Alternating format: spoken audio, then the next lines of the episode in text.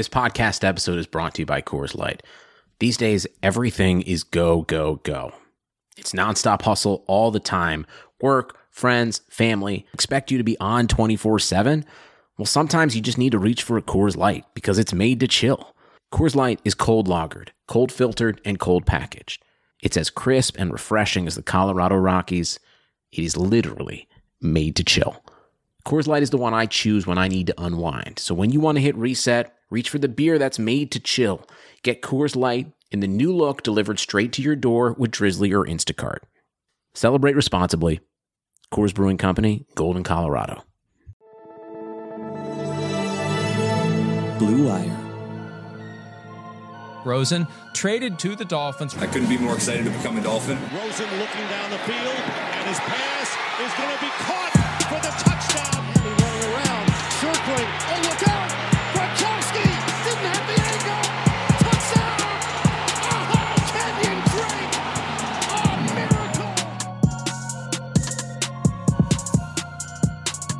What's up, guys? Welcome to another episode of Fin It to Win It. I'm Kyle Crabbs, your host, and I'm really looking forward to today's show because we have some interesting dynamics to talk about today on the on Fin It to Win It. What we're going to look at is the evolving options that we're seeing the Miami Dolphins and what they'll be presented with uh, with how they choose to attack the first round of the 2020 NFL draft. And I understand there's five games left this season, but Miami, after stringing together consecutive wins against the Jets to put the Jets at one and seven, and the Jacoby Brissett less Indianapolis Colts, still an impressive win nonetheless. Go on the road, get your first road win for Brian Flores. Defense played really tough, generated a couple turnovers. The Dolphins have lost their last two games by 17 points apiece to the Buffalo Bills, playoff hopeful, the Cleveland Browns, a supremely talented team relative to the Miami Dolphins, who plays sloppy football and has a coach who some could argue is is in over his head, but they're in crunch time. They're fi- the Browns are now five and six. They play the Steelers this week. Browns can be Miami fans' best friends with a win over Pittsburgh to get back to six and six because Cleveland can make a playoff push. And this week, the Dolphins play the 5 and 6 Philadelphia Eagles, who are in a very similar position to the Cleveland Browns. They're not as sloppy or as highly penalized as what the Cleveland Browns are, undisciplined, but they make some mistakes. The Eagles are kind of up and down, but again, it's another team that is supremely more talented than the Miami Dolphins. They're in the midst of a playoff push. They're one game behind the Dallas Cowboys, and they still have to play the Cowboys, but the Eagles have to take care of business. Uh, the Eagles play the Giants twice, the Redskins, the Cowboys, and the Dolphins. It's all there in front for the Eagles. So the Eagles are going to come into South Florida this week, and they're going to be focused. And they're probably going to take care of business. And Miami's probably going to lose by 14 plus again.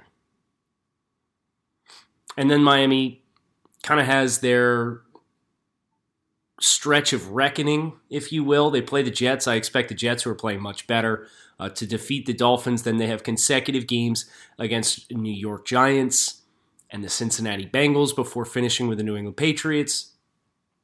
Those two games uh, may determine what is on the table for the Miami Dolphins, but I think the avenue that's most fascinating to me right now for the Dolphins is one that, that a lot of people have at least inferred about throughout the course of the season, but it, has been pretty difficult to get your head wrapped around that until the injury to Tua Tagovailoa, because the proposition is, hey, let's take the best player available and Chase Young and get the quarterback later.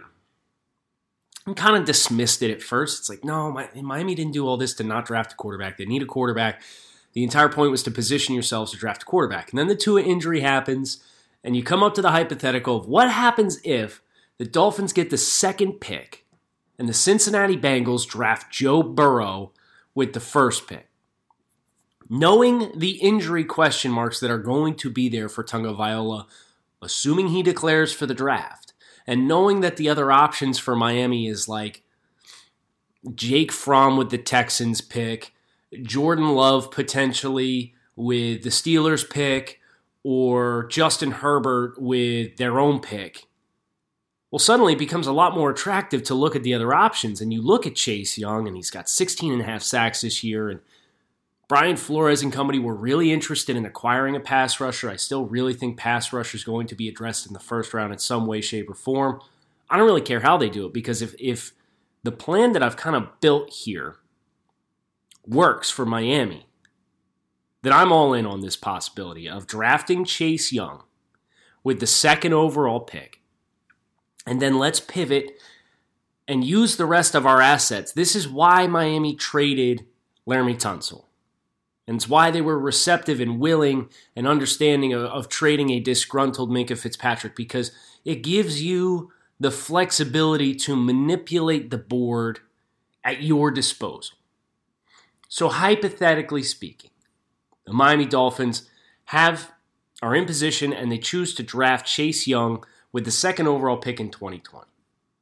Where does that leave the Dolphins in their hunt for a quarterback?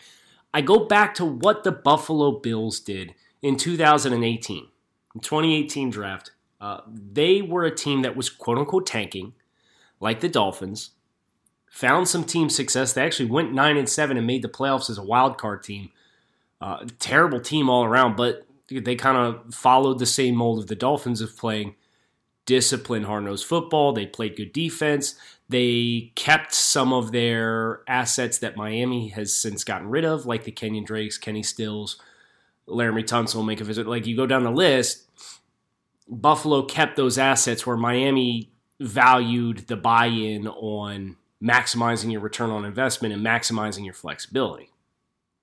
The Bills go 9 and 7 with Tyrod Taylor, quarterback make the playoffs, lose to the Jacksonville Jaguars in the wild card round, and then they end up holding the 21st and 22nd picks in the NFL draft. And what the Bills were able to do was move up from 21 to 7 to draft Josh Allen, their their quarterback of choice. And you know, Josh Allen played the Dolphins every week he'd be an all pro quarterback. That's just the unfortunate reality of the situation.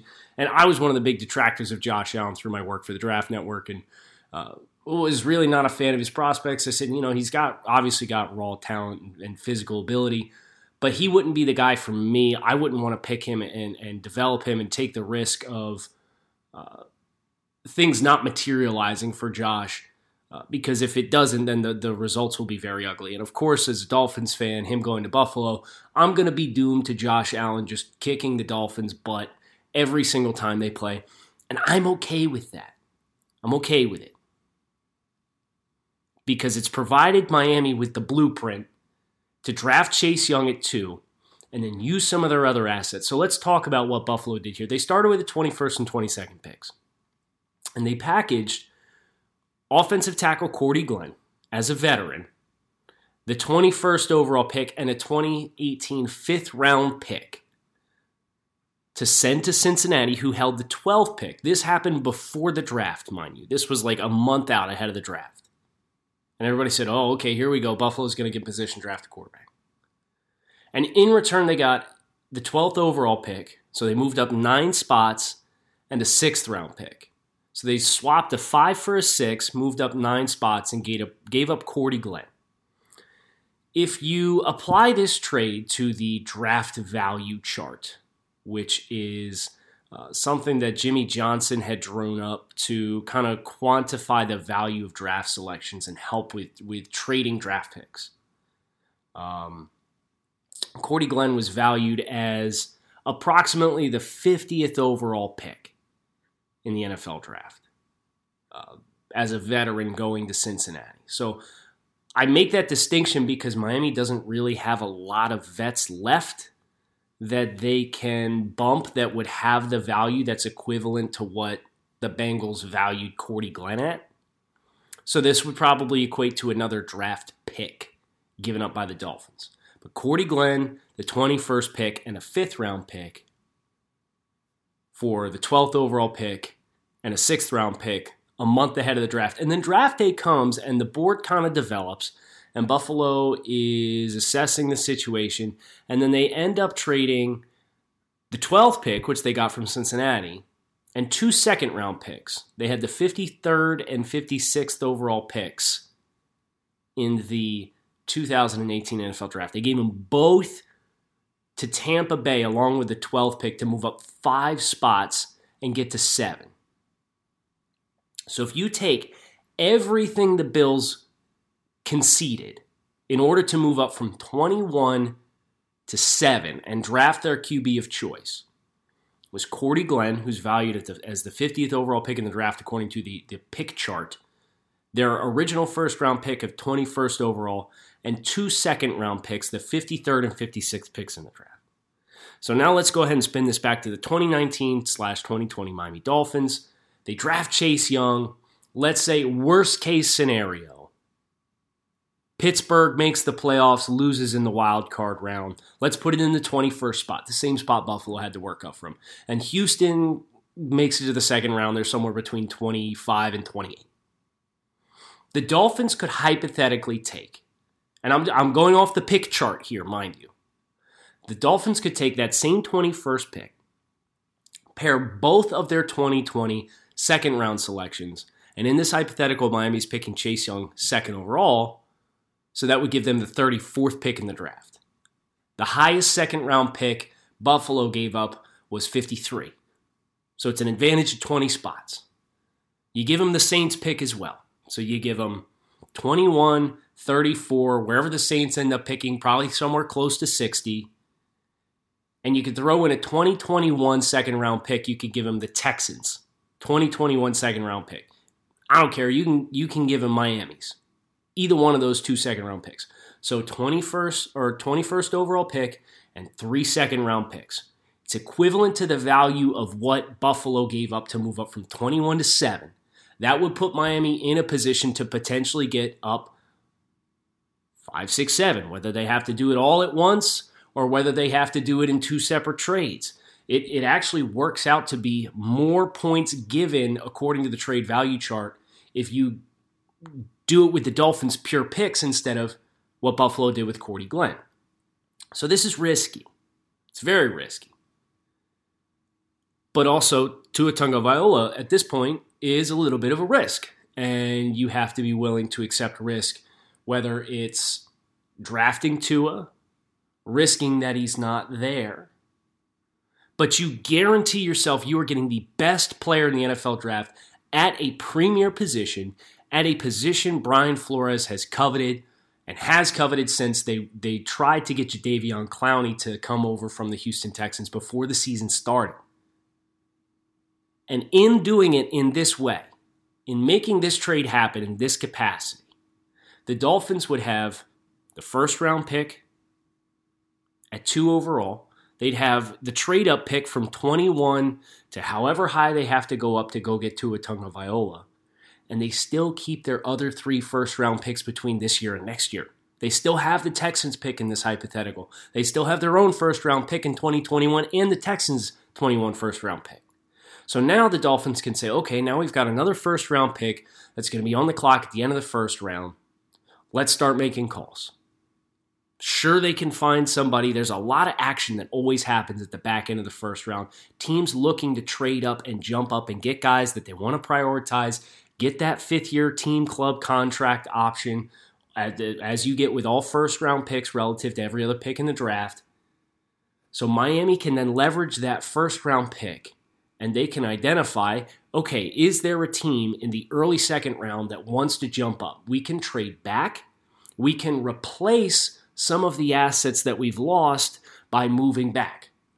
Miami could hypothetically, if they trade out of the first round with the Texans pick, into the second round, they could get a 2020 second round pick and a 2021 first or second round pick. So Miami could enter in this hypothetical the 2020 NFL draft with three first round picks, two second round picks, two first round picks in 2021, and two second round picks in 2021, and leave with Tua Tagovailoa and Chase Young, a second round pick in 2020, two first round picks in 2021 and two second round picks in 2021. Is anybody is anybody going to say no to this hypothetical? Please raise your hand so I can mute you, block you, unfollow you, whatever social media that you're you're absorbing my content on, I need you out of my life because that is a home run proposition for the Miami Dolphins. Best player available, QB1, still have at least a pick in every round, still have two two picks in each of the first two rounds in 2021. That's not even to say they, they might choose to get aggressive that say, okay, let's take 68 in our first round pick this year and move up to one of the first picks in the second round and keep the, the Texans pick. There's so many different ways that this thing can go, and that's why you know, people are, are going to be really harsh uh, about the Dolphins. And well, you, you traded Tunsil, and you're going to have to draft a, a left tackle anyway, or a right tackle if you draft Tua. And yes, but if you're going to hit the reset button and you're going to go back to square one, why not go back to square one? And why not buy yourself as much flexibility to maximize your value of all your assets and paying Laremy Tunsil a big old chunk of change to come to, to stay in Miami starting next year when the team's probably going to go 6 and 10 isn't the best business. Not when you can get two second round picks. You can focus on rebuilding, assessing your roster in 2019, identifying the keeper parts, and now you've got the cash at your disposal.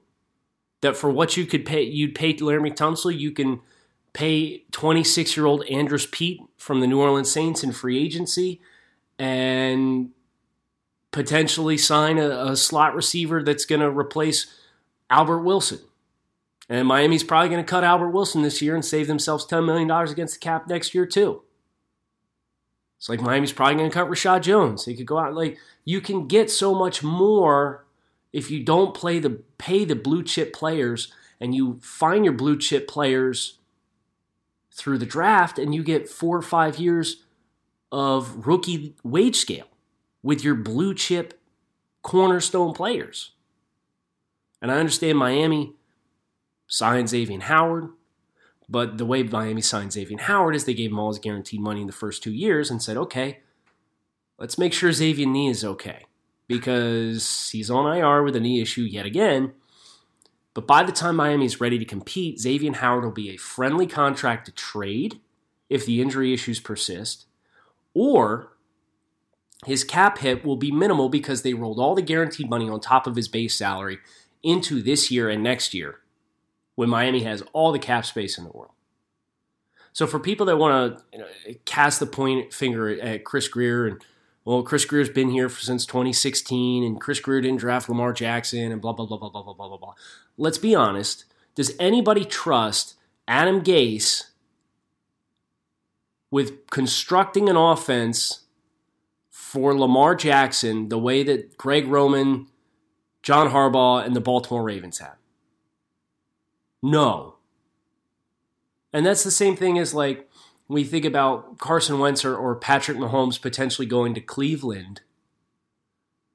Do we know they're any good? Like I'm sure they're they're they're good players, but are they the transcendent superstars that they are now or are those players able to shine and showcase every bit of their talent because they're in the right situation? And I'm sorry, but you can't tell me Miami, with the coaching staff they had in place, the philosophy that the team implemented at that point in time, would have been a favorable spot for Lamar Jackson to come in and showcase his talent. That's a big part of any player coming into the league and playing at an extremely high level.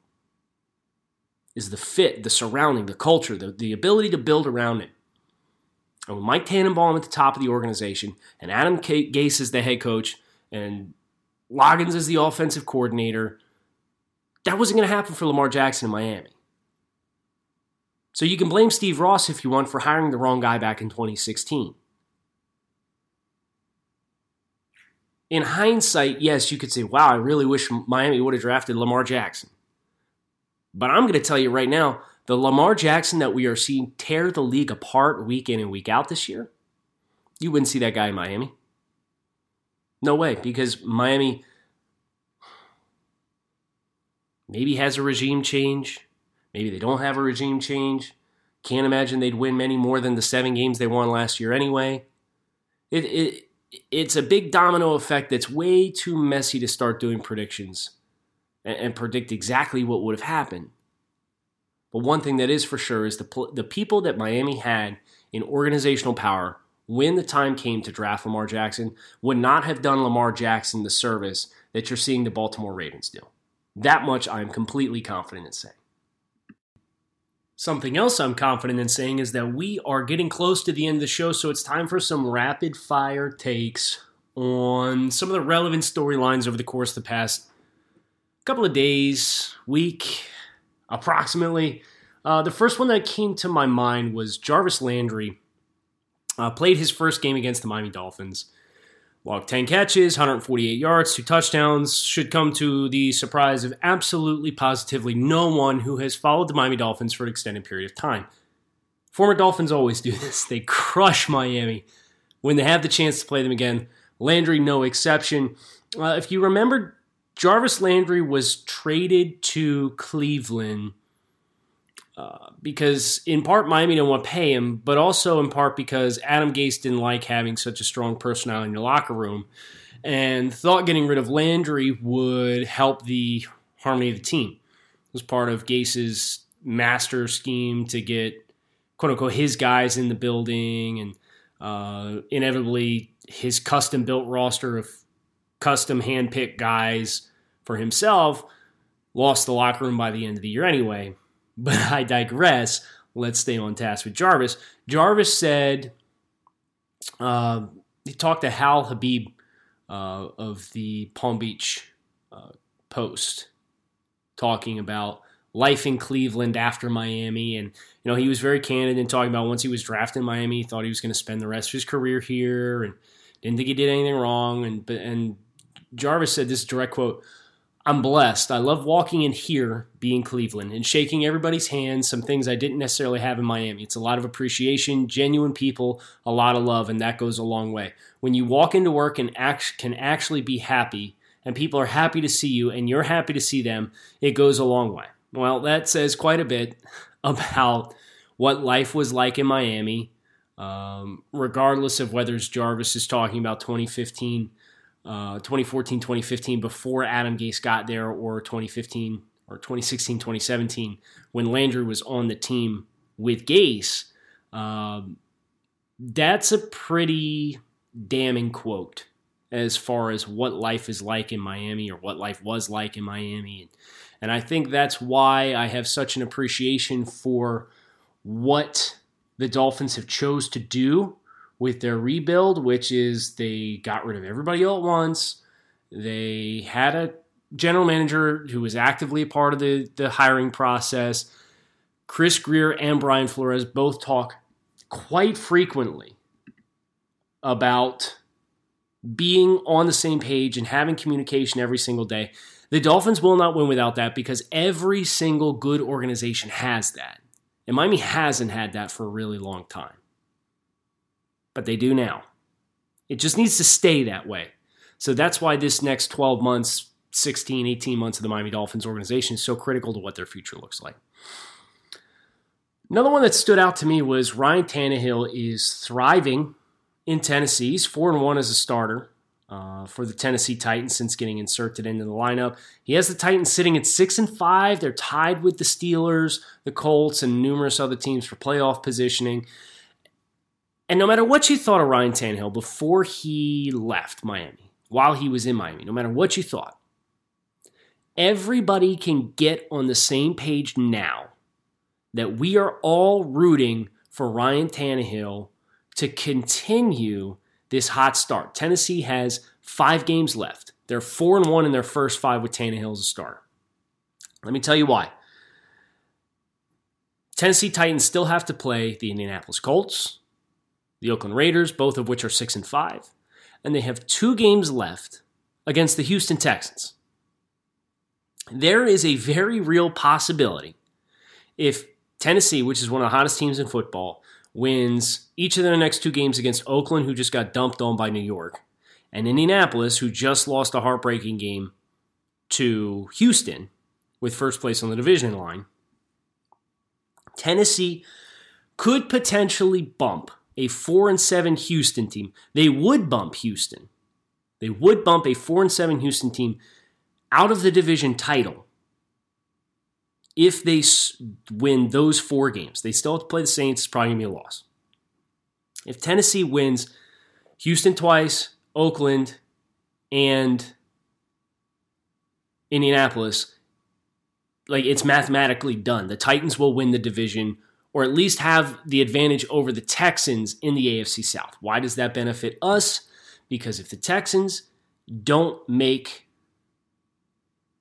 uh, don't win the division title, they don't get a home playoff game. If they go 10 and 6 at a minimum, that mean, means they have to win the rest three games, no questions asked. If they go 9 and 7 instead of 10 and 6, Houston might miss the playoffs altogether, which would be a boom for the Dolphins, obviously owning their first round draft selection this year. So that's what we're looking at.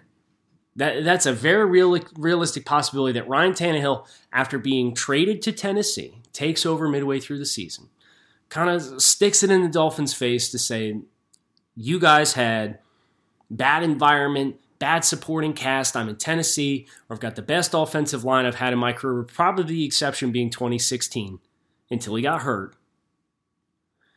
Had the best running running game I've ever had the ability to lean on. I have some of the best skill players I've ever had the chance to lean on with Corey Davis, Derrick Henry, uh, AJ Brown has been a, a revelation for the Titans as a rookie this year.